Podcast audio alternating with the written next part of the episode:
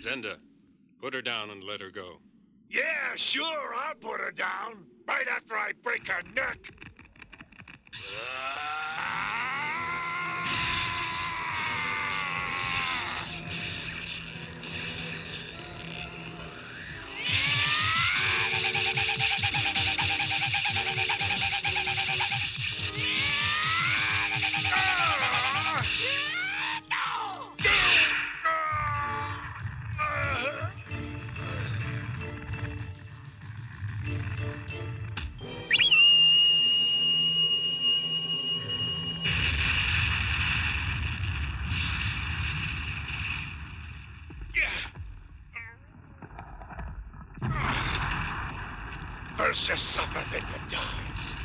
Slow. You hear me? Cause when I fight, it's always to the death. That's right. In fact, you're already dead.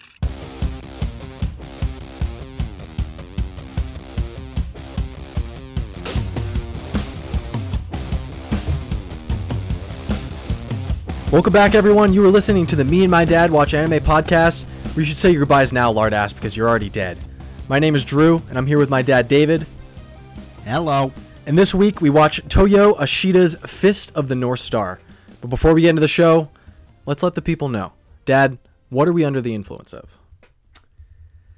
This episode we're featuring Carnivor. Ooh. I feel that's fitting for this one. It's definitely uh, you know, a red meat, muscly type of movie. Yes. and it's a Cabernet Sauvignon 2018. Have we drank anything but Cabernet? No, we have not. Yeah. Let's not try to start now. I'm impartial to Cabernet, so Get it right up to the mic. here's a, uh, a little pour going on here. That's it. Nice. I can't wait for someone to actually listen to this and like comments like we fucking hate when you pour wine into the thing. exactly. we just need to be uh, corrected for our bad habits. Dad, I know you've done plenty of research on this movie. I know you can probably tell us some fun facts. What do you What do you got for us this week? All right. Well, first things first. This movie basically left me breathless. and not because it's breathtaking animation or stellar storytelling, but for the simple fact that I was laughing so hard that I couldn't breathe. Wow. Yeah. Could not breathe. All right, I'm exaggerating. But there was some funny shit in this movie. It was pretty out there. I think this one falls into the category of it's so bad it's good. I would agree. Anyways, the movie is uh, based on a uh, Japan all-time selling best um, manga series of the same name, and it centers around the character Kenshiro. So Ken, Good old and Ken. he uses deadly style of martial arts to kill his opponents by striking their secret vital points, which then leads them to dying in rather spectacular and violent ways. yeah, bleeding out or they're brain dead, Yeah. as the movie likes to tell us. And uh, this movie depicts that in the most hilarious fashion. Almost, almost to a point where it just seems like a little too much. But go on. Yeah. Now, you know, after watching this movie, it's really hard for me to fathom its popularity, but it's one of the highest grossing media franchises of all time. which I find to be striking because I mean they have video games, they have a new a different TV show that they made, like a remake, but Yeah, I mean, it has something like 20 billion in total revenue. holy shit. I mean, there was Pachinko, uh, that is Pachinko? Yeah, yeah, yeah. And uh, interesting enough, there's a live action film. which I really wish we watched because that movie I can't imagine how bad the live action would be. Uh I can't imagine how our, bad our live action would be, but we'll we'll get there when This we get one, there. I guess, is pretty much a cult classic. Um, two of the notable actors in it was like Chris Penn and uh, Malcolm McDowell. Malcolm McDowell. Oh, well he was in uh what was that movie? Clockwork Orange. Wasn't and, he? Uh, Caligula. Caligula? Yeah. I don't know if I know that one. uh, yeah, looking up. It's uh, famous penthouse. Uh, uh, who was the guy that ran penthouse? Oh God, I, I only know Hugh for Playboy. I, Anyways, it's pretty famous. But any, uh, neither here nor there. Um, we'll talk about porn later. yeah. And I did find a funny uh, side note about the movie involving the actor uh, Chris Daniels, who played Ken in the movie. his on-set nickname was Condom Man. Why? I don't know. I was thinking like, damn, Chris must have been quite a horn dog during the shoot. That is a really interesting question. I wonder who is the actor on set who has fucked the most people. if it was like Marlon Brando, if Brad Pitt had his day, like who is sleeping with the the sound technicians, the actresses? They might even be getting a liaison with the director for some better lines. I want to know who the real people who are piping on these movie sets. Yeah, that's a that's a good uh, fun fact we have to look up. Yeah. who got an STD from Marlon Brando back in the 50s? Let me know. Anyways, though, the, the nickname was in reference to the prosthetics that they used to create the finger chest scars. Mm-hmm. And they were made out of unrolled condoms. Doesn't sound like that movie had a big budget if they're using Trojans for their no, but I gotta, design. I gotta love the makeup artist's uh, creativity. Let's just Make hope it- they weren't used. Yeah, exactly. Anyways, but um, as far as Rotten Tomatoes, it has no critic uh, consensus yet. And uh, that's no surprise because honestly, I don't think any legitimate movie critic would uh, consider this worthy of watching. That's up for debate because I got some pretty real critics on the internet who would love to tell you how they No, felt I, about I'm this movie. sure you do. I mean, it does have an audience score of 78% based on 384 reviews. Mm-hmm. And, uh, you know, I found that uh, Fist of the North Star has a rather rabid fan base. Rabbit. Yeah. Are they like Nicki Minaj, Beyonce stands? I'm like they're gonna saying, come for they, you? they- a lot of people love this movie. I mean, it, it they just think it's, you know, a classic, which Mm-hmm. I guess it is, but Yeah. It's the classic in such a way that it inspired a lot of stuff, but it doesn't hold up well in my personal opinion. And then, uh, you know, I found that John Cena is a fan. He said it's one of his favorite. Hell yeah, dude. The Chain Gang, uh, Can't See Me. I really can't remember anything about John Cena, but, you know, I know he was that bear in Dolittle, and I was scammed into watching that movie. Not once, but twice. So John Cena can fuck off. But anyway, so uh, what do you got in the Letterboxd? I got quite a bit. Uh, keeping in vein with the the the wrestler uh, reference, we have two stars from Limited Liability Cool J on June 2020.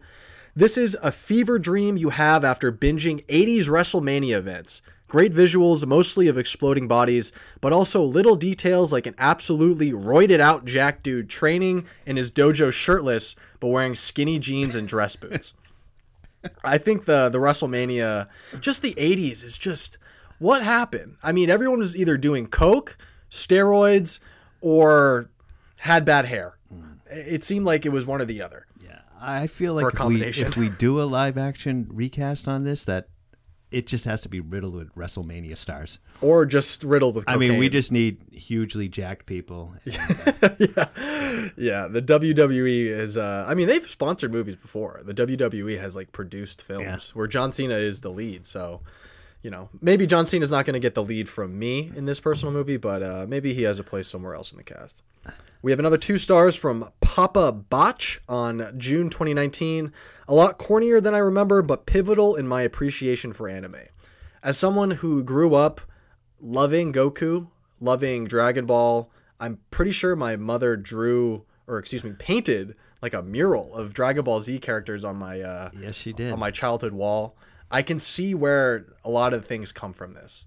I mean, the thing I forget is that this is '86. This is the '80s, Yeah. and uh, it makes sense. it makes sense that this got put out. For the time being, I guess it was not bad, but you know, it could be better. Uh, two stars from Scott H on May 2019. This appears to have been written, directed, and animated by someone during the th- summer before their third stint in ninth grade. Pretty cool. To be back in ninth grade for a third time. I wish I was on that Billy Madison bullshit being a high schooler again, but unfortunately, I had to get old and lose some of my hair. Uh, we have another two stars. Proof you can punch or plant your way out of whatever post apocalypse throws at you by uh, Chris on February 2019. Uh, Jeez, I, I'm just going to rattle through these because I, I got a bunch because there was a lot of good comments, but I had a hard time deciphering which ones I should keep. Uh, another two stars from Tin Mask on January 2019. The most in depth movie I've ever seen about bleeding. They show this at uh, nursing school. Yeah, there there's a preponderance of blood, no doubt. preponderance. Uh, two stars from Chewy837 on April 2017. Fist of the Two Stars, which uh, might be the, the most apt. I, I think uh, two stars is either two or three. There was a lot of two or three, not so much one. A lot of people weren't really ready to trash this movie. That's For- pretty good, Chewy. Yeah. Uh, two and a half from Crew Cinema on August 2020. Damn, this shit kind of stanky. I could smell the iron, the blood, whatever sort of viscera or menstrua is being passed around on screen, but I I got a whiff. Uh, two and a half stars from Aiden Levy on January 2020. I want this in live action. Uh, Aiden is actually a live action. Uh, just to know, 2 a.m. very high. I just like the I think fact. you should watch this very high. Yeah, you shouldn't watch most movies sober. It feels like it wasn't meant for that. Uh, two and a half stars from Fatal Deviation on October 2019. There's nothing more 80s than a film with guys with big muscles, lots of mass violence, a Cold War apocalypse, and unintentional homoerotic undertones.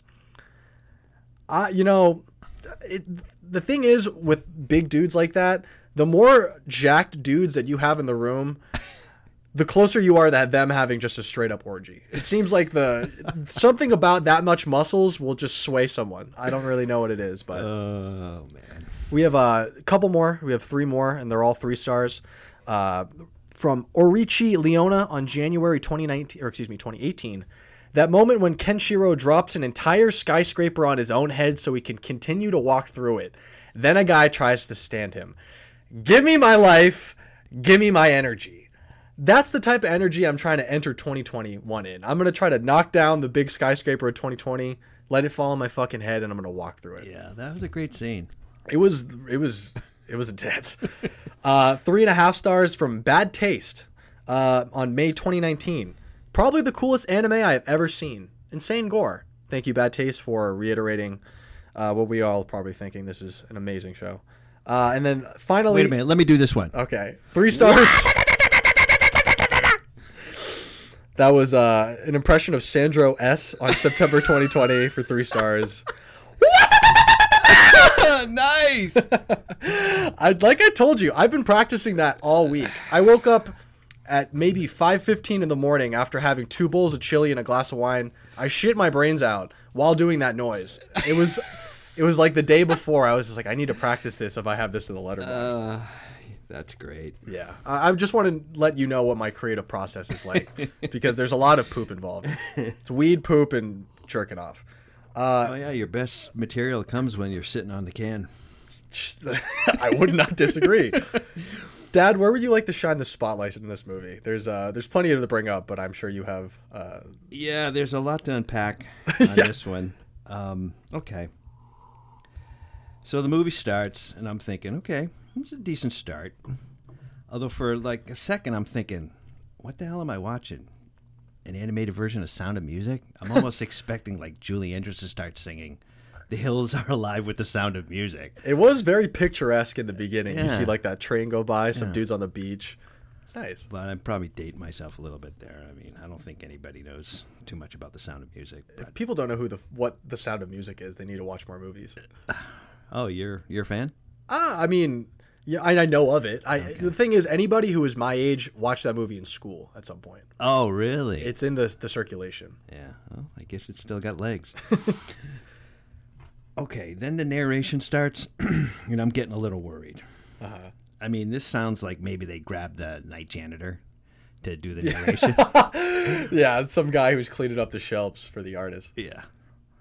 And uh, of course, the nukes fly. Hmm. And the next thing I know, I'm watching Mad Max meets 80s hair band. And I'm like, what the fuck? Yeah, straight up rip off of Mad Max. I mean, it's good to know that you know fashion designers will still be needed in the post uh, nukes, pumping out you know glam rock costumes. Leather is never going out of style. No, it appears that shoulder pads are all the rage, also. Yeah, for, for fashion and protection. Yeah.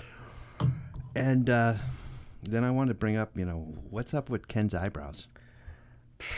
I mean, that's that's a pretty like low stakes quality about He, Ken. he's, uh, I think he's mutating into the Wolf Man. I mean, those are The pretty thick. Man. Oh yeah, I could see it. he's wolfy. Wolf esque at the very least. And uh, the other thing I wanted to point out walking animation, it's straight up 80s video game quality. Brings back memories of uh, Double Dragon, Double Dragon. Golden Axe. I don't know what that is. It's classic uh, side scrolling Uh, fighter game. Okay. A lot of side scrolling in this Yeah, movie. it's a little before your time, but uh, I have fond memories. This movie must have been a kick for you. Yeah. And then, you know, the thing is, everybody's jacked, but there's little food or water. How does that happen? It's when you're just dehydrated. You you shrink up and you get a six pack. It's that's how all the boxers do it. They kind of like you know dehydrate themselves and they look shredded. I guess, but anyways. And then, you know, the Earth's in total destruction, Hmm. but there's like this shitload of motorcycles and cars survive, Uh-huh. and they're like in mint condition. Yeah, yeah, that is true. And obviously, auto mechanics will be in high demand. That's the thing with a lot of these jobs, especially in the time of the pandemic. You got to figure out what's going to stick. In the apocalypse, if you know how to fix a car, you're going to be in high demand, like Yeah. you said. Obviously, transportation is going to be key. Yeah, you're rolling through the desert. And then, what's up with the orange blood? You know, censorship, man. I mean, they did the same shit with Taxi Driver uh, when that, you know, the ending scene when it gets really gory. They're just trying to save themselves from an X rating. Well, that's why they that's why they you know maybe neutered a little bit of Julia, but I don't know if that's something that you wanted to bring up. Yeah, I, um, you know, they, they they try to put in a little fan service. Julia rips off her dress, Rips it right down the middle. Yeah. like standing there, and she's like, "No nipples." Yeah. and I'm like, "Okay." I like, what happened? You know, was Yeah. it radiation mutation or something? yeah, they went inward. Yeah. They went to. That's how we evolve. Our But nipples this is the inside. '80s, and I guess you know that would have been a little bit too risque. So they just like, yeah, we're gonna give you boobs, but no nips. Yeah, it's pretty funny how you could just watch someone's head get decapitated, but I couldn't look at nudity without the government stepping in. Ronald Reagan really got my fucking rocks off. or stop me, excuse me. He kept my rocks on. And then there's this other thing that I picked up on. I don't know if anyone else, but there's this shot of um, what's his name? Um, Ken? no, Ro. Uh, Rao. Rao. And he's on this ho- his horse, Uh-huh. And it looks like it's a complete ripoff of a Frank Frazetta painting. And if you want to see the painting, it's the same one that they used on the cover of the Southern rock group Molly Hatchet's debut album. I mean, you got to look at it. I mean, it's like a spitting, freaking recreation of that. Yeah, that Clydesdale is uh, looking pretty familiar. I would not. You disagree. probably, I mean, if you didn't pick up on it, but I guess I would have to know uh, Molly Hatchet, uh, but I, I do agree. looking at the picture that you would put in the document, I I, I can see what you're talking about. and uh, then the English dub, I mean, it's just straight up hilarious. I mean, every one of those, Yeah. I mean, I was just cracking up. I mean, Shin in the beginning, his voice actor was all over the place because Oh, like yeah. either he's a robot or he, this is the most meaningful role of his life. I really can't tell. I guess they really sort of butchered the the English for. I mean, they just sort of really redid it. I mean, Yeah. they didn't follow the Japanese. I guess the story. I'd have to look it up again, but And for anybody who's wondering, we watch the uh, English dub on YouTube. This is how we found this movie. It was just posted in full on uh, YouTube. So we should have probably looked for the other one, but you know, lazier uh, lazier lives prevail. yeah, right. the meek shall prevail in the apocalypse, and the lazy too. And of course, you have to love the line. You're already dead. Yeah, that's a cool ass fucking line. Yeah. I mean, it's I guess a really popular anime meme. Yeah, it was 2016. It was uh, that's when that meme was being circulated already. And I already dead. also read that there was a uh, a TikTok in 2019 that went viral. really. Yeah, that referenced that that line. So It feels like everything is on the cusp of blowing up on TikTok. You just need to reference one thing that like strikes a chord. Uh, I have a bunch of things I want to, you know, spotlight, and I, I guess I'll roll right into the unintentional lessons right after. But no one takes any fall damage in this universe. Uh, Bat and his little sister fell twenty fucking stories off a skyscraper in a dune buggy, and I noticed that. That was insane. yeah, and then the same thing with Ken. He gets thrown into the the windhole ravine, hits off three cliff sides, and falls into the abyss. Just shows up with a beard. Shows up better than ever. Yeah. Uh, I also thought the the beginning was a straight up mood. I, I really didn't know what to expect. I was like, this doesn't really seem to make sense if this is about the wasteland. And then obviously the nukes went off. So, uh, you know, I I like the scene especially because I would also like to be somewhere hot trying to spread my seed with my girl. But in these times, it's a little bit different. Uh, Shin's schoolyard logic also has to be brought to everyone's attention. The the idea of just loving the strongest person you know is something that I find fascinating.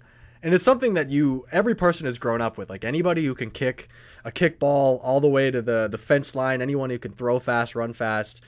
You're you're you're pulling in the baddies uh, on the playground. I don't know if you can call a child a baddie, but you're definitely you're definitely getting a lot of attention. And for Jaggy to just be in Shin's ear like Draymond Green and Kevin Durant, like whispering that he should go after Julia, like how are you being convinced by Jaggy, who is disfigured after just getting his ass kicked by his brother? So of course he's trying to talk shit. Yeah. So uh, you know, shout out to Michael Jackson, "Girl Is Mine." I'm sure that that song was just bumping during the uh, the the '80s process of building this movie. I also am pretty happy to know that uh, hair dye and Gold's gyms are prevalent in the apocalypse because, like you said, everyone is shredded. Not only shredded, but they also know karate and they have abs like tortoise shells. Like they're just out of their mind. Mohawks are definitely in fashion also. Yeah, the that's such a funny reoccurring thing in uh, post-apocalyptic movies. It's like we don't want any hair on the side of our heads, but let's just let the shit on top go crazy, and then let's dye it orange or pink. Has no fucking meaning. They had some style, you know. I guess, Yeah. in the sense that everyone else was doing the same thing. Uh, and finally, Rao's Trumpian moment on the rock. I, I really just love the idea of someone just being indignant about being something that they're not or trying to keep putting it out into the universe. Like, you don't understand. I'm the fist of the North Star. I won the Electoral College. Twitter, prove me right. Just looking out into the the the the nightscape and seeing all these random images flash. I don't really know what he's supposed to be getting from that, but I, I guess he was uh, reaffirmed in his place as the, the the fist of the North Star. That's funny because that sort of plays into my um my sequel. Yeah. Okay. Well, what was your uh, takeaway, or what was your unintentional lesson from this movie? Okay. Well, first and foremost, foremost, power without perception is virtually useless and of no value. Hell yeah. Which sort of feels similar to Uncle Ben's advice to Spider-Man: "With great power comes great responsibility." I think they ripped him off. I, I feel like they might have. Stanley. Yeah. And um, again, if your arch nemesis is dying and you don't finish him off, he's always going to survive and return to, you know, Kick seek revenge. Yeah. Never fails. Hmm. And um, all you need is a single flower, and that will, you know, Inspire hope. yes, inspire hope. and lastly, there appears to be no brotherly love after the nukes fly. Yeah. There's there's no uh, there's no brotherly love for sure. I think you put that right. I mean, come on now. Which goes right into my first unintentional lesson. There's no honor amongst the horny. it doesn't matter if you're my brother. It doesn't matter if you're my friend. If you have the girl that I want, I'm going to take you to the edge of battle and I'm going to fucking steal her. I'm also just going to tell her, which is uh, what, such a weird thing to learn from this movie. But telling a girl that she's yours will maybe eventually work. You just might straight up psychologically fuck them up and uh, convince them to stay in a castle with you. Uh, this is for ladies and gentlemen. If one finger isn't getting a reaction from your girl, try four. Usually, when you can even get four in there, you're doing something right. So obviously, Shin had the right idea when he uh, decided to carve out the his thing insides. is, is like there's a lot of animes where there's just the insertion of the finger into the person's chest. yeah, it's a badass move. I wonder if that's like the start of it. If uh, Fist of the North yeah, Star, obviously, yeah. big on fingering in this. Everybody's movie. like, yeah, you got to give him the finger to the chest yeah, or a finger wherever. it's a good torture move. I think it's like supposed to be Yeah, just enough. Uh, another lesson women are wishy washy and they will look for the better man where they find it. This is especially if you are, uh, you know, a simp right now. Just you could learn something from this uh, this movie if you're really trying. Everyone loves a good catchphrase. Uh, speak your shit into existence. It'll maybe play out for you. Um, getting your girl stolen makes you a straight up killer. which maybe also plays into another sim thing. Um, and then finally, just because you say you are something doesn't mean it's true. So sorry, uh, Mr. President. I, I don't know if we're going to be seeing you past uh, January 20th. And that was the thing that I thought was the funniest thing with uh, Rao and his dad. He's like, never come back to the dojo. Yeah. And he's uh, shocked. He's astounded that he can't come back after fucking trashing the place. And that's how I pictured it. I was just like, what do you mean I can't come back to the White House? you can't live here anymore? What are you talking about? Yeah, that's funny.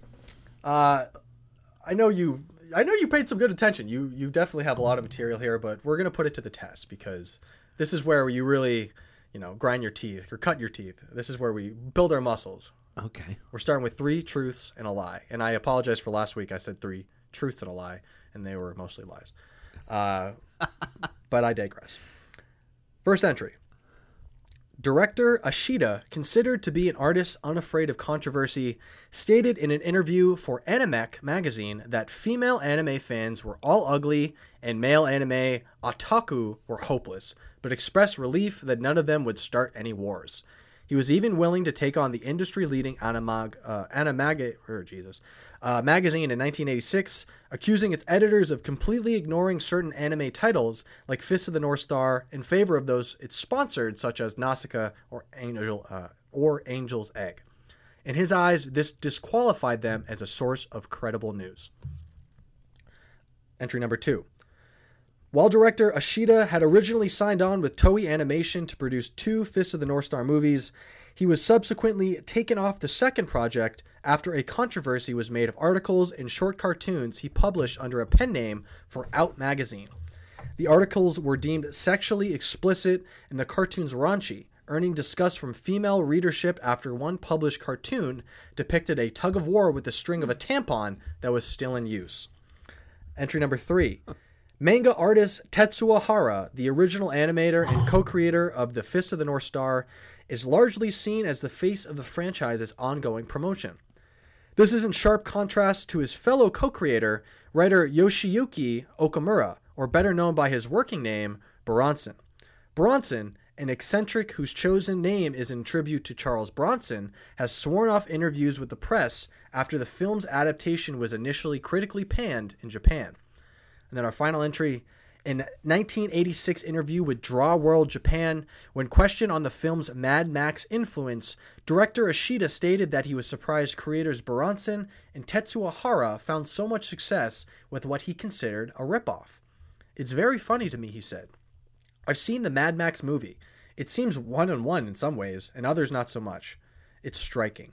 All the more respect to Buronson san and Tetsuo san, but I'm just surprised. Dad, off the tip. What do you think is a lie? I think the first one's a lie because Nausicaa wasn't even made in 1986. So I'm going to say the first one. That's a lie. We're done. Oh, come on. yeah, uh, 1986. Uh, maybe they were talking about the Nausicaa manga, but Oh. This was uh, this was the truth. The director said that female anime fans were ugly and male otaku were hopeless. Uh, the second one was half truth. It he did technically do that. They just never was a controversy. He would write raunchy articles and make gross cartoons for this magazine, and women hated him because of the stuff that he put in it. Really? Yeah. And then uh, I just made up the the eccentric and the Mad Max movie thing, but that's tough. It's it's always hard to get that uh, that first that I false start. When I, the first one I go off is the freaking. I don't know why I keep putting it there because Yeah, I shouldn't. I know, I know. Because I'm always looking at the first one. yeah, I gotta start shuffling. But the whole thing more. was the 1986. I'm saying, well, Nausicaa wasn't even done till I was it, 93? yeah, I think so. Yeah, I think. But I forgot that. Yeah, I guess it was a manga or something like that. hey, it's okay. We still got. uh Were you paying attention? Where you really shine some days and maybe not so much. Uh, let's hope today is one of your good days. Uh, question number one. When Ken first appears, or excuse me, when Ken first reappears after his defeat at the hands of Shin, he kills a group of four raiders while protecting Bat and Lin. What color is the armor of the first raider to die? Is it A, green, B, blue, C, orange, or D, pink? Uh, I think it was green. It was not. There was, I believe, somebody who had green armor, but the first one to die was he had like hot pink shoulder pads on, and he just crushed his fucking Of head. course, the shoulder pads. Yeah. So uh, two false start penalties were first and twenty. we're in our own end zone. Um, before the war, and before she was traumatized into silence, Lin was known to talk so much that she was given the nickname of what? Is it A. Jabberjaw, B. Motormouth, C. Chatterbox, or f- uh, D. Babbler? Oof, I should know this. I'm gonna say Chatterbox.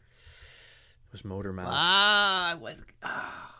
with all that these, was my first thought. with all these motorcycles, all these uh, Motormouth, vehicles, yeah. you know, it's Makes- okay. Makes sense. We just got a safety, but uh, we're, we're gonna punt it off and hopefully we get it back on this on this third question. When Zenda and the Z Gang first arrive, we are shown a lineup of its members. How many members are wearing sunglasses? Is it A one, B two, C three, or D four? I'm gonna say four. Just one man. Damn it. Just one man with his sunglasses. So now that we have uh, effectively turned the ball over, we also just got scored on. We do have the ball back. We have uh, three questions left after halftime. Let's try to put some put some points on the board. After capturing Julia, Rao takes her to the dungeons of what city? Is it A. Bazaar, B. Paradise Valley, C. Alexandria, or D. Cassandra? Okay, I'm throwing deep. Okay. Cassandra. Cassandra hits deep. Yeah. Got a 50 yard reception. Well, we, we're not there no, no, no. Come on, touchdown. Okay, whatever. Okay. Come on, I gotta make up for the horrible freaking start. Okay. Well, we're at least we're tied up. We got two questions left. We're trying to win this game. Get Because I'm looking like I might lose. So. We're trying to get into playoff contention. Yeah. What animal is on the front of Rao's helmet? Is it A, a lion, B, a dragon, C, a bear, or D, a cobra? I'm gonna say Cobra. Cobra's correct. Yes. We are in striking range. Range. we are in range to win this game. Uh, final question. At the end of the film, Bat and Lin, Bat, Jesus Christ, I've had half a glass of wine. Bat and Lin see that Ken's seeds have begun to grow. How many seed sprouts are there? Is it A, 11, B, 12, C, 13, or D, 14 sprouts? Wow. I I know what scene you're talking about. But Right at the end. I know, but I don't. Even those numbers don't make sense to me. It didn't seem like there were that many. Uh, I'm gonna say twelve. They blocked the field goal. it was 13. It was just the the very next one. We were Bring out the towel of shame. yeah. Bring out the shame towel. Uh, the sweaty shame towel. I hope Cam Newton doesn't have to bring that out today. The game hasn't played at this yeah, point. I know. but Cam always looks like he's ready to cry. Even when we win, he's gonna cry. I that's what I love from my. Come on. Superman. Yeah, I need my quarterbacks to be emotional. I need them to be uh, willing to show some some tears. Well, now that we've suffered another sad defeat uh, in our question section of this podcast, let's cool off, get a little ice, maybe a little more wine into our body. We're gonna play a little Would You Rather. First question, Dad. Yes. Right. Would you rather fight a stranger to the death over your wife every time you leave the house? So let's say you want to go grocery shopping with her. Let's say you just want to go anywhere with her. At some point, someone is going to stop you and say, I'm going to fucking fight you for your woman. And you have to fight them for it. Or you have to fight your own brother to the death once. So you either have to straight up try to kill Steve, Uncle Steve, or uh, defend your wife's honor every time you leave the house. Well, this is easy. I'm I'm not gonna fight my brother to the death. That's just not gonna happen in my family. That's good. So uh, Family bonds are strong in the. the if I have to fight a you know a stranger every time I go out of the house, I'm packing. This goes back to the uh, the motorcycle gang waiting to beat you up at the grocery store. Yeah, every yeah. time from the Yamadas Yeah. episode. Uh, okay. That's fine. I think I would. I, I wouldn't be able to kill Troy. I don't think so. I guess I would also try to fight someone. Uh, That's pretty woman. easy, but I don't think I'd leave the house too much. it's Come like, on, no, dude." are you serious? And we gotta leave. Ah, Come all on, let's go walk hold the on. it's just someone in the park attacks you.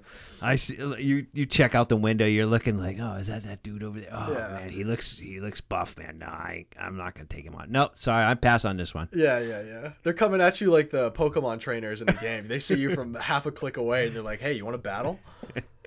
Uh, would you rather be? I guess you would pick two out of the three. Would you rather be uh, deaf, blind, or have to eat a full brick every single day? So one of your meals, either breakfast, lunch, and dinner, has to be a brick, and it has to be finished before you go to bed. We're talking about a concrete brick. Concrete brick that you can try to, you know, whatever way that you need to eat it, you're gonna have to figure it out because that's your your punishment. Either that, or you pick a, a number uh, two out of three of of deaf, blind, and deaf, blind, and mute. Well, I can't even imagine being able to eat, eat a brick every day. you can break it up into pieces. I mean, your shits are gonna be rough. but, No, that that's that's some serious constipation right there.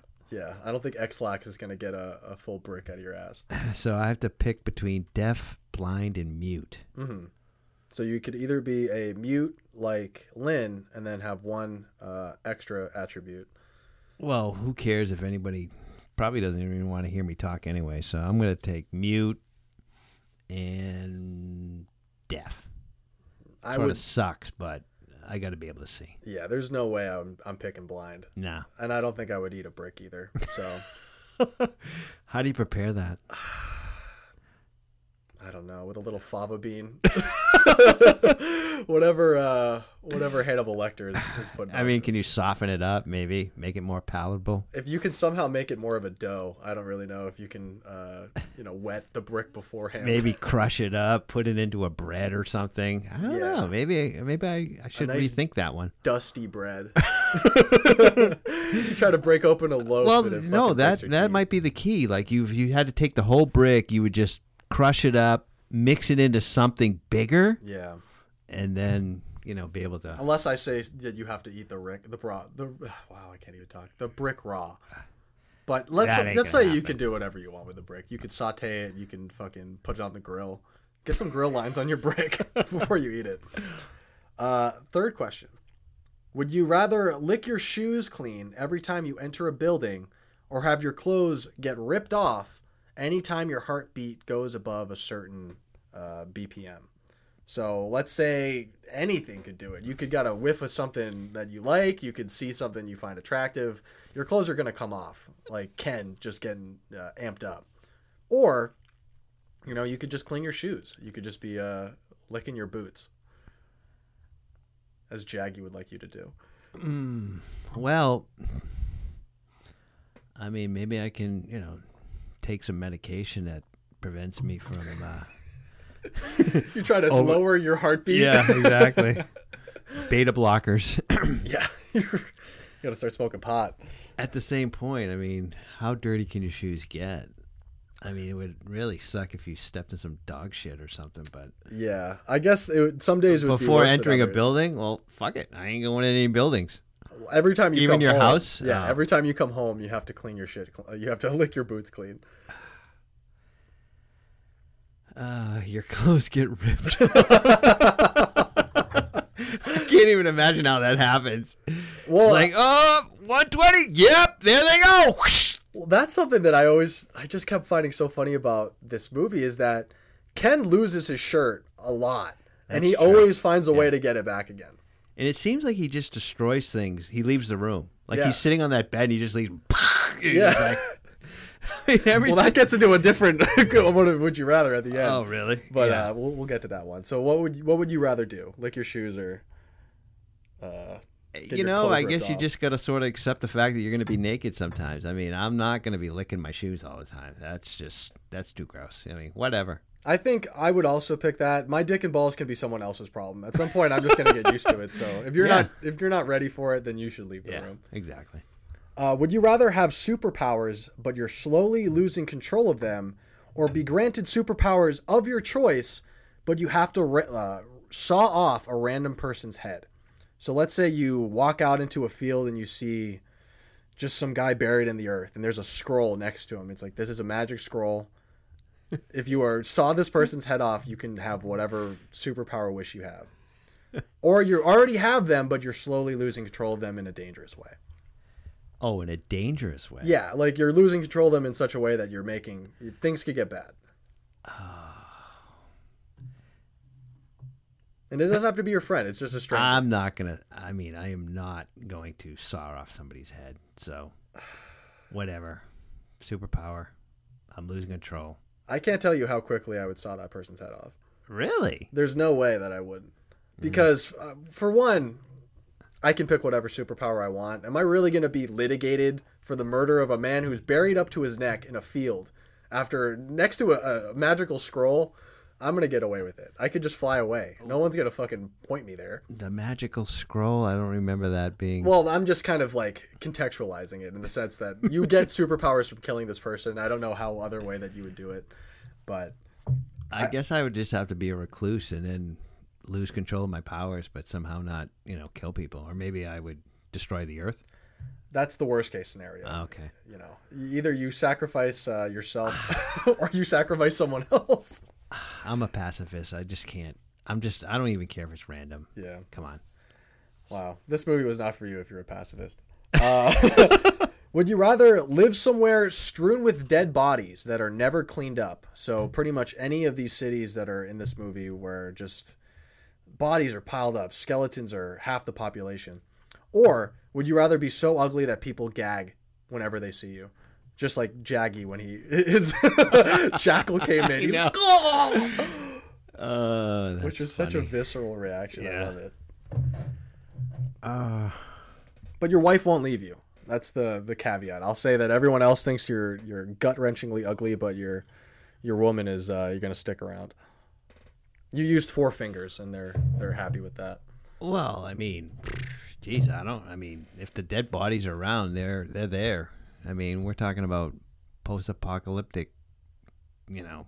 Scenario. Yeah. So, well, sorry, Yeah, I guess you got to get used to the. but the I don't want to. You know, just like, hey, how you doing? And people are like, Yeah. like, When you got framework on your face and people are uh, gagging, it's it's you probably got to look to the doctor to give you something else. but the wife won't leave you. Yeah, the life wife wi- won't leave you is a pretty important thing. I guess if that was taken out, that would be pretty tough. So you're ugly and alone. uh, final question: Would you rather bleed like a super soaker anytime you get any cut? So you bump your knee, you scrape something, you're shooting out blood in the way that uh, any of the people are in this movie, or anytime you use a door, it explodes. So either you're a, a supreme hemophiliac or you have Ken's ability to just blow shit up uh, just by using it. But you have no control over it. You go to the bathroom, doors coming off the hinges, exploding. You go Well, into a, I, I think I'm going to hire somebody that's going to open doors for me. yeah. That- that's like what I thought too. Is like I wonder if you could just like pick somebody up and ask them to do it for you, or every time you come home, it's like, honey, I can't touch the door. I'd like to pay you to open doors for me. It's Yeah. like, yeah, no problem. Yeah. Anything else I can do for you? It's like, no, no, no, no, no, Yeah. just the doors. No, I don't want to be a super soaker. Yeah, that's fine. I, I think uh, the door one is probably the right answer. I don't think I I want to risk bleeding out if I you know nick myself in the shower or something, shaving my nuts. So I don't want to die like that. No. Dad, do you have any potential sequel ideas? Where do you see these characters going forward now that we're uh, in the Ghibli all grown up category? Yeah, I got a potential sequel here. Whole page full. Yeah. Of course, it plays into our current situation. As it usually does with your, Yes, your, your sequels. yes. Okay. So Rao, he's enlightened, and he realized that there is hope on Earth, and um, you know it can be saved. So he decides that ruling through brute power can only lead to anarchy. So he decides that a new government needs to be started, and the purpose. And oh no, he proposes that there's going to be an election, Uh-huh. and he decides on a okay. and he, he you know he proposes that we need a president that leads the people. Sure. And of course, he enters the you know as a candidate, and he runs with the slogan "Make Earth Great Again." Perfect. Creates a whole bunch of mega hats. Mega hats. Yeah. Great. and of course, Ken runs against him, and his slogan is simply hope. And he gives these rousing speeches with chants of "Yes, we can." Then Rao paints a picture where every citizen has a car or a motorcycle, and then Ken explains that cars will only make you know an already toxic world even worse, mm-hmm. and that we need to create a new world that is carbon free, Okay. and proposes the new green way, Oh, great. the new green way deal Oh, who's the deal for? who's the deal with? for all the people of Earth. Okay, okay. Okay. Now, you know, Rao has, you know, a fairly large fan base, but the majority of people go with Ken mostly because he has the backing of Lin, sort of like his female vice president, Great. who the people believe is the key to returning Earth to its glory. And the election happens. Ken wins, but Rao is furious. He doesn't believe he lost, accuses Ken of stuffing the ballot box. Rao tries to convince everybody that he was cheated. He claims that there is a secret deep state that has always undermined his claim to power, Uh-huh. as he, he was unjustly passed over for the fist of the North Star. But in the end, the people get tired of his antics and disregard his claims, and Ken is declared the winner and becomes the president of the free Earth. You know, that might be a little on the nose. if uh, if anyone is writing a screenplay that is supposed to be shadowing the 2020 election, I don't know if that's gonna is that gonna fly under the radar. But uh, I respect I respect it. I think I think it'll be the tale of our time. And of course, Julia shows, you know, back up, and uh, she Oh, I comes. thought you to- could say show boobs. well, she might do that too. yeah. It might be one of the keys to the uh, election win. But Hell yeah. and uh, she, you know, she becomes first lady. Oh, so Lin gets fucking backstabbed as Well, she's just like a, you know, vice president. oh first lady. I'm sorry. Yeah, Okay, first my lady. bad. My bad. Yeah. That's uh that's quite the plot. I love how Ken, who is ostensibly a Christ-like figure, I mean he is pretty. I mean they straight up crucify uh, Julia at the end, but the Christ allegory is there. I like the idea that he's Obama in this situation. And I like the fact that the cross that they put her on. I mean, that is one tall ass cross. yeah, you definitely don't want anyone getting up there. No. and then it just fucking falls down and you know we'll we'll get into what exactly happened to Julia after she was decrucified but my idea for a potential sequel you know I try my best with these usually they kind of uh, become an amalgam of a couple of different things I think well, did you think the woods at the end was real I guess I'll ask that now before I get into this No. no. Well, I uh I had written this before I really continued to watch that scene. So Ken lives in the woods. He's gonna grow his beard back. He might just, you know, be cutting wood with his hands, maybe hunting down the deer. He's just living a quiet life as a recluse. Uh, he maybe just makes a, an indie album, uh, a la Bon Iver, uh, a Taylor Swift folklore. Just really kind of living his best life on the woods, away from all the chaos that's going on in the wasteland searching for Julia still. I mean, he has these visions. He, he's walking through and he sees her picking berries, trying to uh, just to finally just figure out where she is because she straight up disappeared at the end.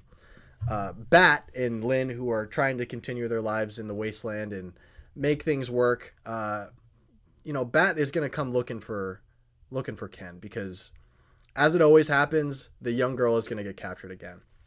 But this time, it's actually Rao's son he has captured uh, Lin, and he's proposing a martial arts tournament to get her back. Ah. Rao, the former Conqueror Rao, is his son's coach, and Bat. All right, I see where this is going. Yeah, Ken is uh, gonna have to teach Bat the way of the, The martial art.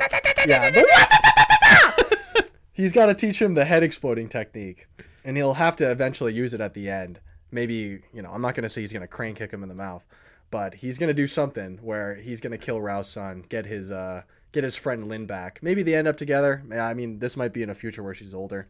I'm pretty sure in the real manga, Lin grows up and falls in love with Ken, but let's just say her and Bat hook up. Uh, but yeah, it's a straight up Karate Kid ripoff. That's oh, my so Cobra Kai. yeah, yeah, yeah, yeah. With the Cobra head thing, I was just like, this guy is already meant for this. Like, Yeah. he's already the heel. I love it. Perfect. I, I'm I'm glad I, I could rip I mean, I'm movie. really interested in the indie album. I mean, you know, there's a lot of you know air, '80s hair band energy yeah. That's why in I put it in there. Yeah, It seems like there's some artistic ambition that's maybe not being properly used by with uh, with their fists. I mean, we need some entertainment. I mean, it, it's pretty grim. Well, what was that that scene at the end when uh, when Rei is fighting Rao? That music scene, whatever that is, that uh, the song they put on when they're fighting. Oh yeah, I thought that was awful. I hated that scene. oh yeah, it was like some kind of uh, '80s, you know, hair band Reference. rock. Yeah, that's why. I mean, I thought it was perfect, but yeah. Well, no, it's a bad, it's a bad song. But No, I mean, it, it was a great song. Maybe it was one of the best. We're trying to we're trying to really show exactly what this movie has to offer. We're trying to see where it is in context. We're we're just gonna jump right in to put them on the Rushmore. I didn't have any you know '80s hair band songs that are for the best, so maybe that entry is not gonna get in there. Uh, but I do have some good ones that I, I do want your opinion on. So, first on the Rushmore, best cinematic beards. Does Ken's beard beat out Forrest Gump in Forrest Gump when he's running cross country, gets all ragged, has that big crazy beard? Uh, Rocky and Rocky Four when he's in the the Russian wilderness getting jacked to fight Drago. Sir Ian McKellen as Gandalf in The Lord of the Rings, and then Charlton uh, Charlton Heston as Moses in the Ten Commandments. Just bringing back uh, our Christ allegory, which this movie is, is pretty closely following.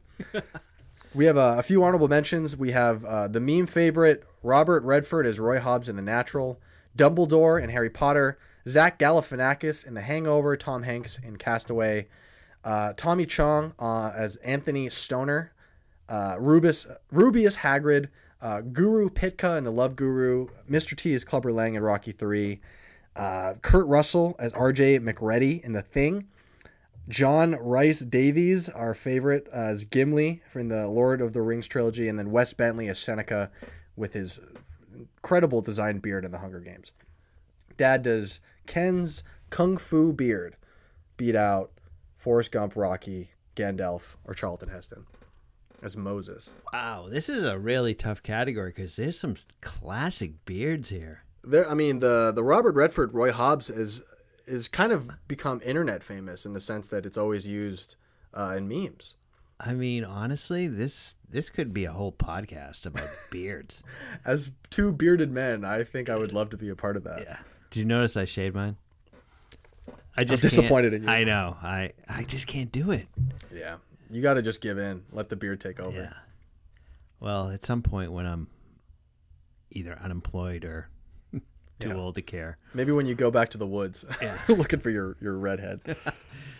Um, Ken's got a pretty good beard, but beard. I mean, this is this is just a stacked. I mean, any one of these, even honorable mentions, you could almost make a case that they'd be up on the Rushmore. So Yeah. I'm saying that you know Ken's just gonna have to maybe fight it out later, but Literally fight it out in the mentions. Yeah, he's gonna be like, ah, and maybe you know knock Gandalf. Up. No, Gandalf's not up. Gandalf. Charlton Heston. The Moses beard in that movie is crazy. I mean, Yeah. it might be fake is the problem. If it's fake, then he deserves to leave. Oh, absolutely fake. So uh, until Charlton Heston can produce the receipts on his But then beard, who you know moves up and takes his place? Uh, I mean, Zach Galifianakis has a pretty classic, uh, just like the schlubby, dumbass beard. Tom Hanks in Castaway is pretty great. Yeah, I mean Ken. Bottom line, Ken doesn't. Uh, he's not there. No, But I mean, there's a lot. There's too much. Too much competition. Yeah, the beard, just like the mustache category that we had done in a previous episode, the facial hair has just been. It's been done in every way. I mean, when you see somebody like uh, Wes Bentley and Seneca Crane who has those designs, you know, cut into his cheeks, we're we're in a whole different beard game now. Nobody Yeah. can really uh, keep up, and No. I think you know Ken's gonna have to get left behind in the '80s. Uh, Rushmore number two, worst breathers. Does Jagi with his COVID lung beat out uh, Darth Vader from Star Wars, Napoleon Dynamite from Napoleon Dynamite, uh, Bane from Star Wars, or Immortan Joe from uh, Mad Max Fury Road? And we have a couple honorable mentions. We have Joseph Gordon-Levitt as Cobra Commander in G.I. Joe, Michael Myers in Halloween, Wheezy the Weasel from Who Framed Roger Rabbit, uh, General Grievous from Star Wars, and then I had uh, Sloth from the Goonies that I forgot to put in there. Does Jagi get onto the worst breathers Rushmore? And no, he does not. Uh, there's only one brief scene where he's, you know, shown breathing Yeah, heavily. and, uh, yeah, only because he's heavily deformed. yeah, ugly. Yeah, He's ugly and he's not so proud, unfortunately. I mean, he's basically on the verge of death. I think. It seems suicidal in some ways, but if he's gonna fight his brother, I, I mean, the way that anyone wants to fight Ken, where do they get off for one? But you know, Jagi, Jagi with his glass jaw can uh, can get out of here. Jagi is definitely the black sheep of the family. This- yeah, that's that's the just- nicest way to put it. Yeah. I mean, he. I mean, Ken's already pretty much just brought him to his almost the edge of death, and then he, you know, finishes him off. So Was it ever explained why Jagi had the same seven wounds that uh, Ken did? Well, I mean, he was trying to pretend that he was Ken. So I guess he So just he- yeah. he wore the condoms on his chest. yeah, Jackie Pulled taped out it- the prosthetics, man. Got a few Yeah. condoms. Yeah, I guess there's probably still condoms in the in the post-apocalyptic world. whether you use them, I suppose, is the same same principle nowadays. uh, best one man army is our third entry on the Rushmore. Does Ken beat out Doctor Manhattan from The Watchmen? Uh, Stallone in Rambo and the Rambo series, uh, Uma Thurman as the bride in Kill Bill, and then Keanu Reeves as John Wick and John Wick. And I have a few honorable mentions. I have uh, Matt Damon as Jason Bourne in the Bourne franchise, Liam Neeson in Taken, uh, Bruce Willis as John McClane in Die Hard, Jason Statham in The Transporter, Daniel Craig as James Bond, and then Patrick Swayze as uh, James Dalton in Roadhouse. Does Ken make it onto the one man army? Uh, I'm gonna have to say yes. Who are you taking off? Um, Because this is, I mean, I, it might be scandalous to say, but Rambo might have to go. Well, I mean, either that no, or no, no. I don't. I mean, the bride from Kill Bill. Yeah, she. I mean, you remember the samurai scene? There's no way she killed every one of those motherfuckers easily. The thing is, is Ken can probably kick all their asses. You know, considering his. Yeah, I mean, and you're dead already. So we're we're one over the queue now. we're one over the allowed watatata. Ah, well, I mean, Are you gonna take off John Wick, Stallone? I mean, Manhattan killed the entire uh, South Korean army, or excuse me, not South Vietnamese army. I mean, he single-handedly won the Vietnam War. Stallone did. No, no, no, no. Uh, Doctor Manhattan. Oh, doc- oh no, Doctor Manhattan, no doubt. I mean, he's super powerful. yeah. Um, I mean, either the bride from Kill Bill or Keanu. I don't care who you you knock off, but Okay. I guess uh, there's. It doesn't seem like I could possibly kick off John Wick. He has three movies about him, and uh, yeah, the bride I only mean, has two. Let, let's just the bride. come okay. on. Sorry, Uma. See you later. Yeah. I won't tell you to fuck off like I've told other people because I respect you. I mean, she she definitely did some kick ass stuff, but yeah. she I think she would lose against Ken. I mean, if we're just saying we're fighting Ken, then you know this is a whole different category. I think the only person who would have a chance against Ken is Doctor Manhattan. Yeah. Uh, now we're heading on to best movie catchphrases. Does Ken's "You're already dead" beat out "Go ahead, make my day" and Dirty Harry and the other corresponding movies with Dirty Harry? "Hasta la vista, baby" from Terminator 2. Are you talking to me? From Taxi Driver, or May the Force be with you from Star Wars. And we have a few honorable mentions. Frankly, my dear, I don't give a damn from Gone with the Wind. I love the smell of napalm in the morning from Apocalypse Now. We're gonna need, or you're gonna need a bigger boat from Jaws. Uh, I'm gonna make an offer he can't refuse from The Godfather. I have a feeling we're not in Kansas anymore from The Wizard of Oz. Yippee ki motherfucker from Die Hard. Why so serious from The Dark Knight. Here's Johnny from The Shining, and say hello to my little friend from Scarface. Holy shit! This category is stacked. There is, I. It's so hard. I saw this. I was like, "There's no way Ken has a chance," but he might. Your dead is pretty badass. No, actually, the thing is, is I'm not even.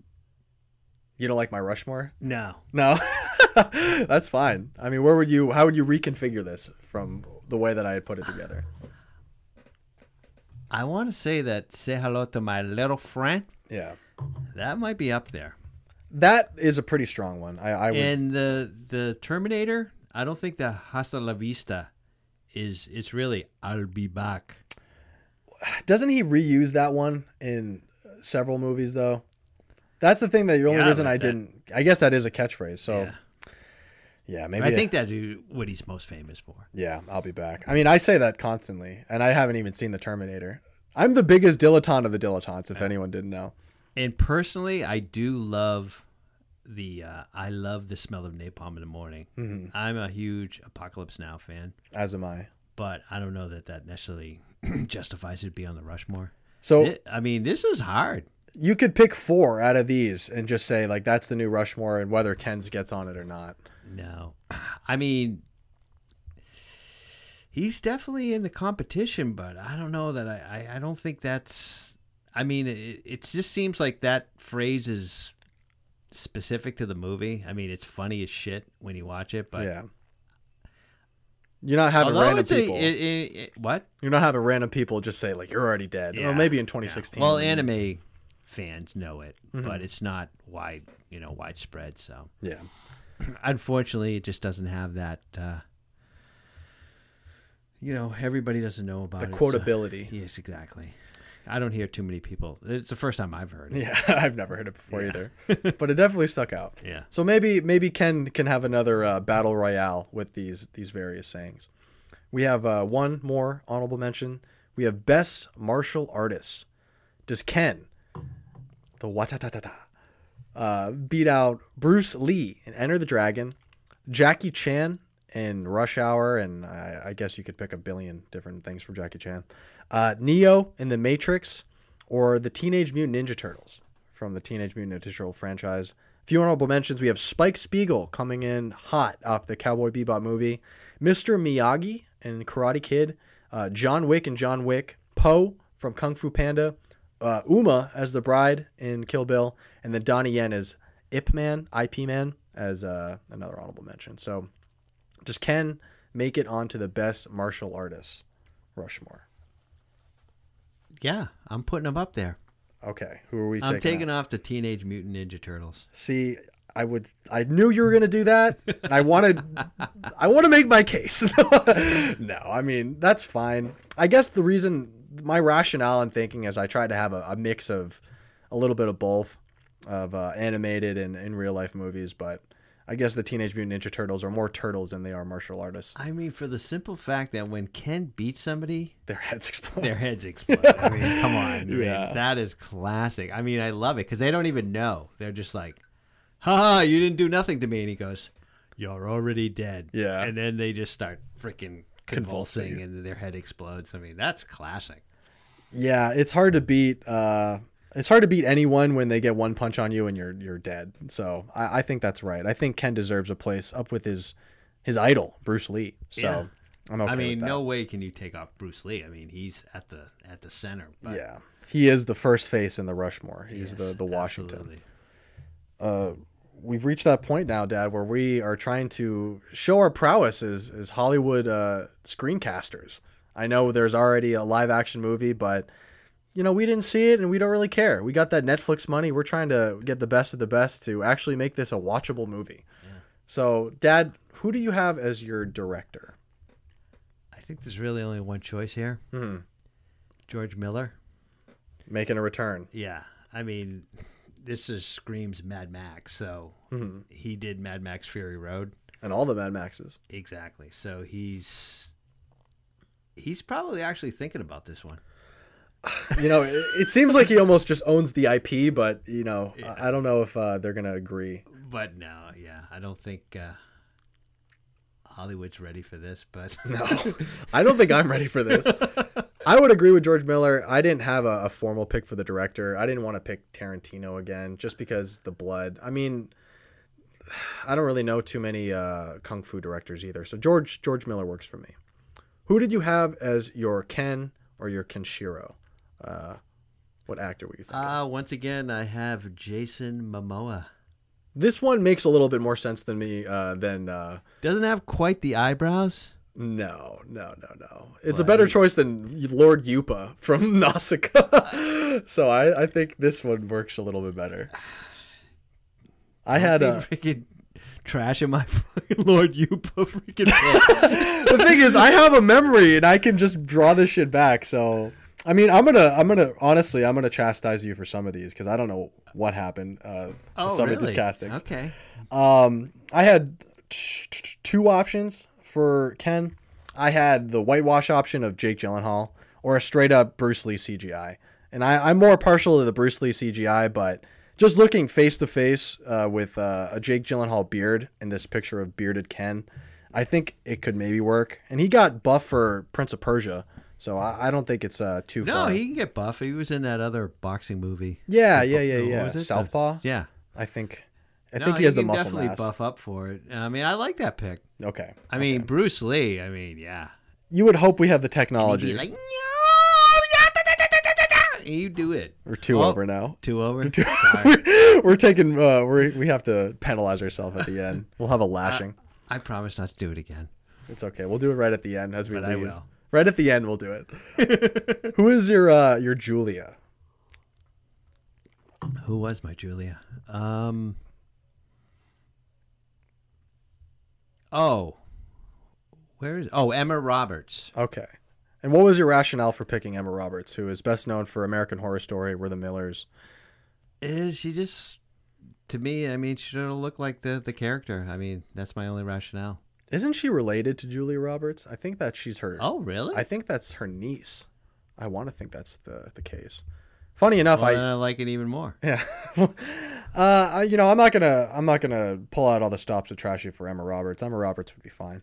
I had a couple options. I think uh, my first option would probably be Sophie Turner, who was in the Game of Thrones movies. Uh, just another redhead trying to make a name for herself in Hollywood. I don't know how well the X Men movie did for her. I'm pretty sure it was a big flop. So let's hope that the Fist of the North Star IP is gonna shoot her back into fame after Game of Thrones has been over.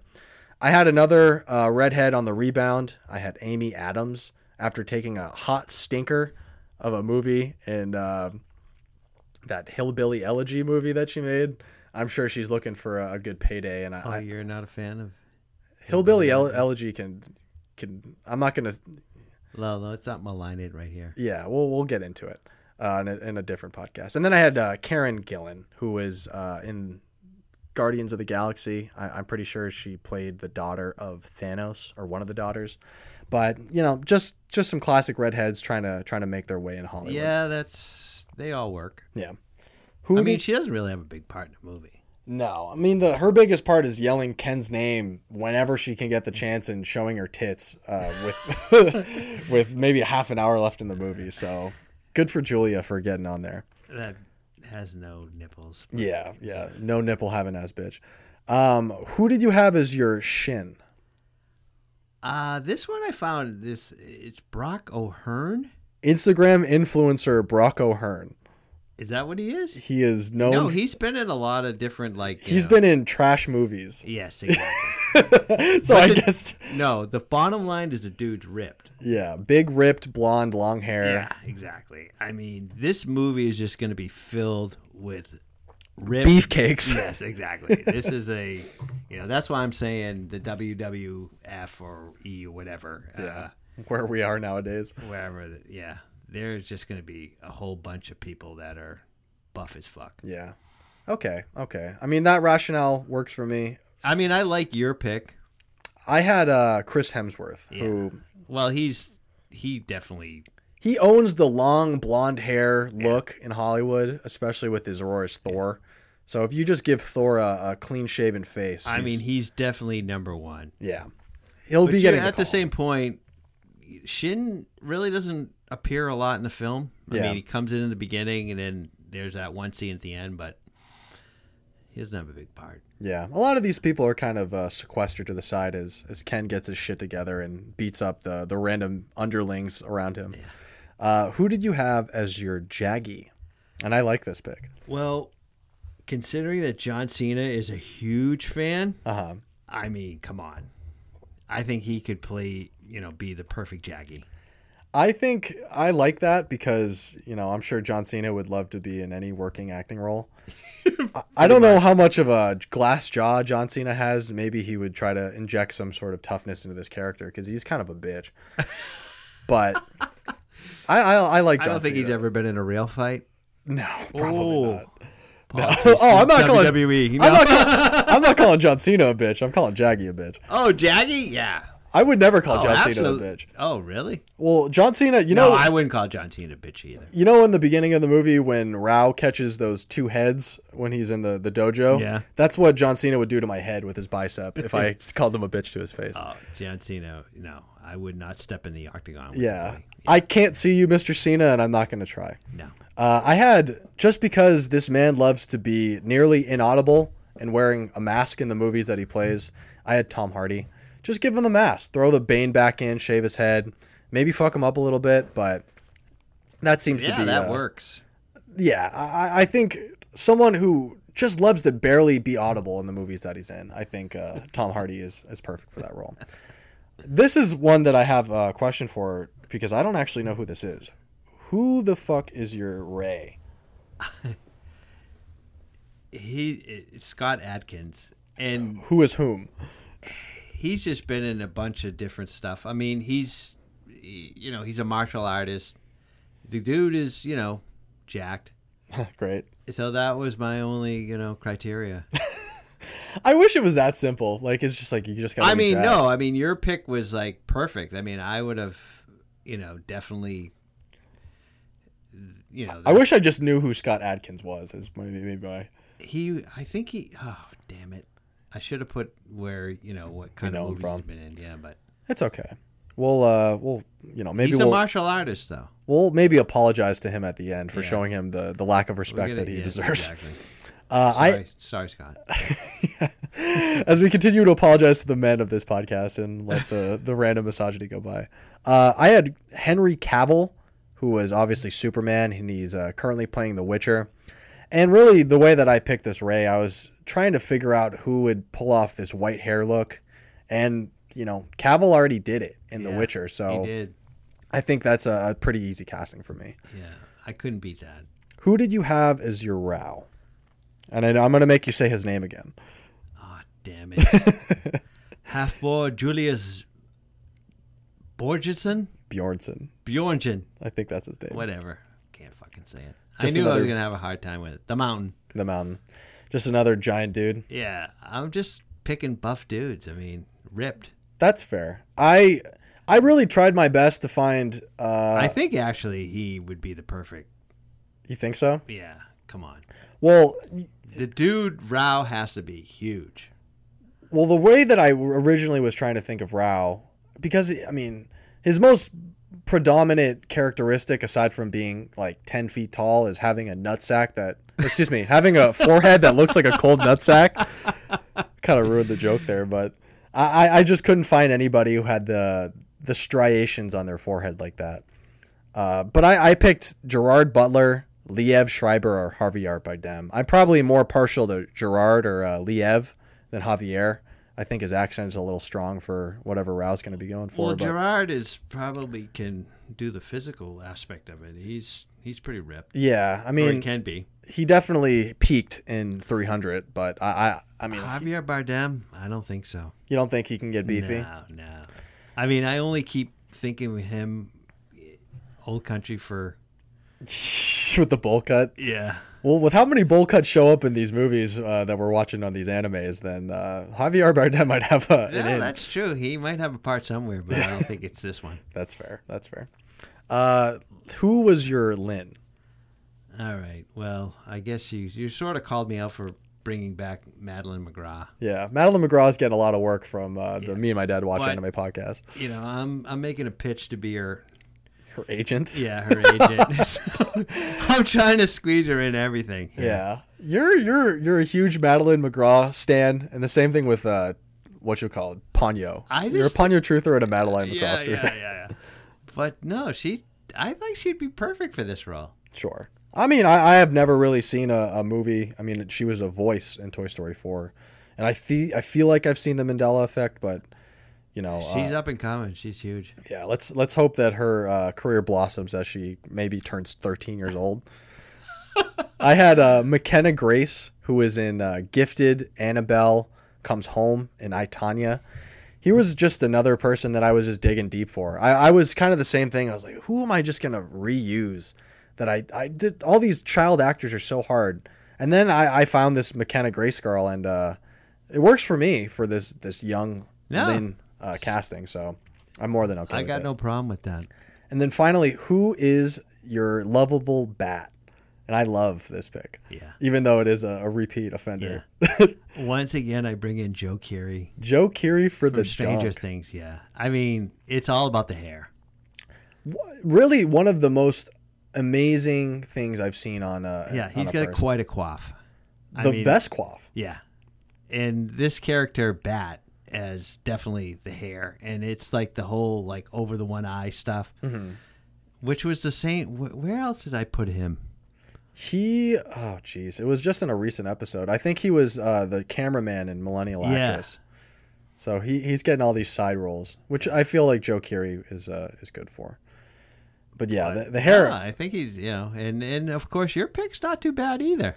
Well, it's the return of Finn Wolfhard, who is definitely not six foot whatever that I thought he was, but you know he's right in that age range. He's got uh, the long hair. Maybe he's a little mouthy, like in that uh, that scene where he's getting his head held onto. So so maybe Finn Wolfhard would be able to. Uh, What did you think he was six feet?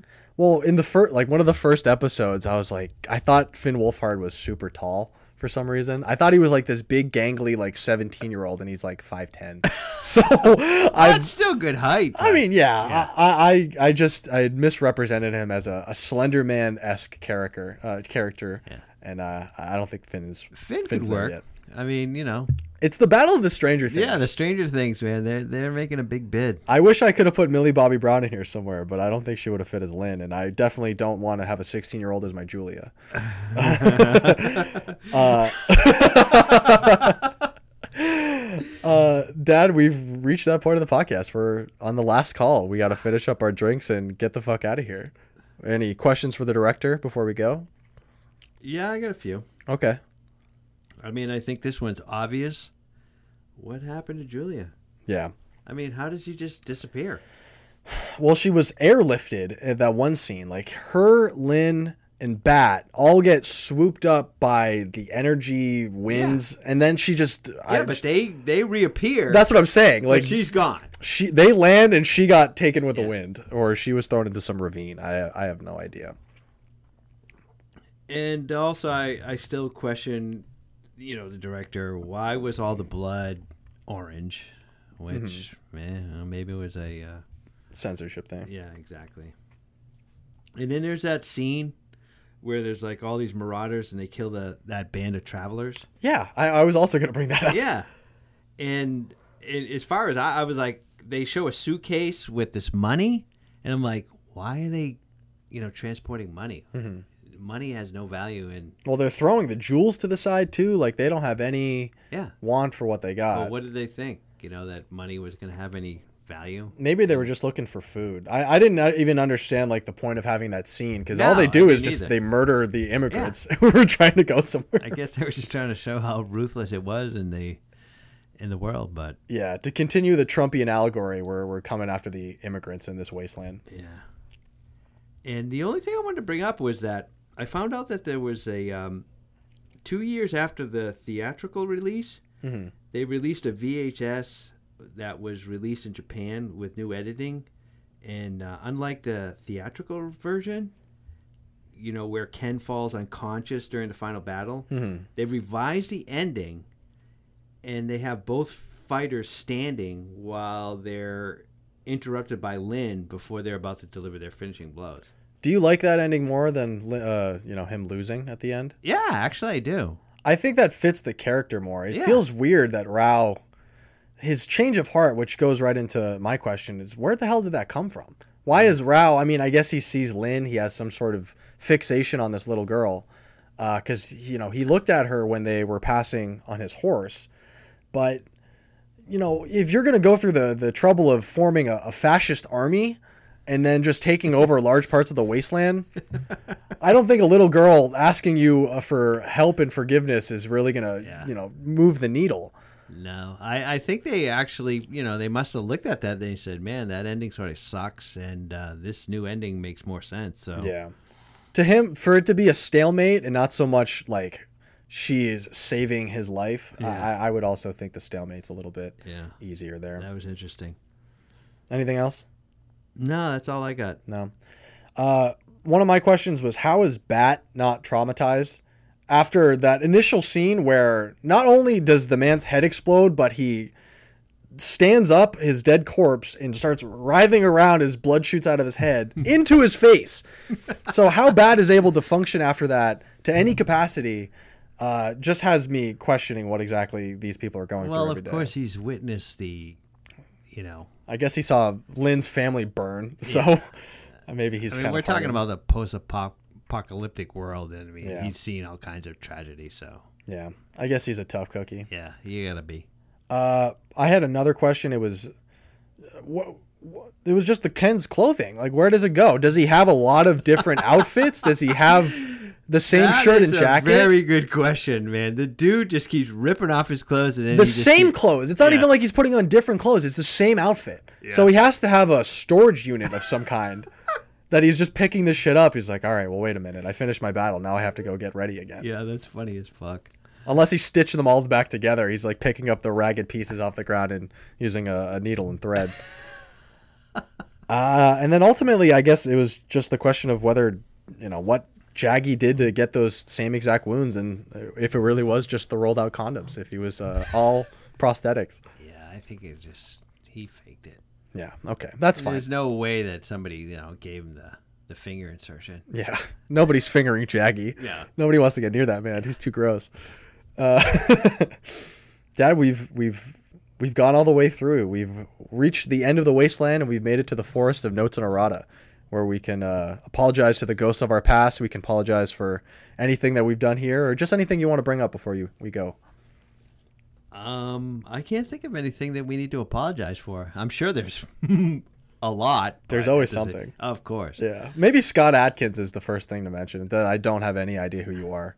So Yeah. sorry, Scott. Well, you know what? We're gonna we're gonna bring you back, Scott, and um, I'm what? gonna In a give you- different movie? I'm gonna, no, no, no. I'm gonna give you a proper, you know, Send off. yeah. We're gonna, you know, tell everybody what you've done and you know why you're worthy of being in this movie. But Yeah, we'll see you next guys next week on the Scott Adkins podcast, we, we litigate the, the the history of Scott Adkins. I don't think I have really. I'm Scott Adkins, agent as of right now, and Yeah. uh, I'm making a case for him. So stop it. Yeah, you, Madeleine McGraw, and Scott Adkins are all in cahoots. They're part of my crew. Try to get them that Netflix money in 2021. Try to get them on HBO. Dad, what would you give your Carnivor wine as your rating? I'm gonna say I liked it a lot. Yeah, and uh, I'm getting a little tongue tied, but um, I've also had a very thick tongue this episode. I, I Yeah. could feel it. yeah. And uh, I'm gonna get six out of seven finger insertion insertion chest scars. Did you just see Jagi? What was that? I did. Uh, Scared the fuck out of me. Yeah. I uh I would also give my glass of wine a pretty high rating. Um but I, the way I'm going to rate it is the way I'm going to say goodbye. So I'm going to give it uh you know 7 of 8. And uh that's what I wanted to it. use that myself, but I knew it. I already used it in the podcast, so That's okay. Yeah, Yeah. you you definitely played not just your hand, but maybe most of mine too. So maybe we're double dipping a little bit, but it's an iconic iconic sound. Uh, thank you everyone so much for listening. Yes, thank you. Yeah, we'll be back next week. Just like always, we have no idea what we're doing, and hopefully this will even sound good. Apologies for the last episode. Yeah, Zoom is not our our best. we got to figure out Zoom. Yeah, but Zoom is our wasteland. Yeah. we're trying we're trying to plant the seeds of a good podcast, Yes. but it can't happen. Uh, but yeah, thanks guys. Uh, thanks again, everybody. We will see you next week. Uh, drive safe. Don't drink and drive. do it Do it. Drink and drive. later. Bye.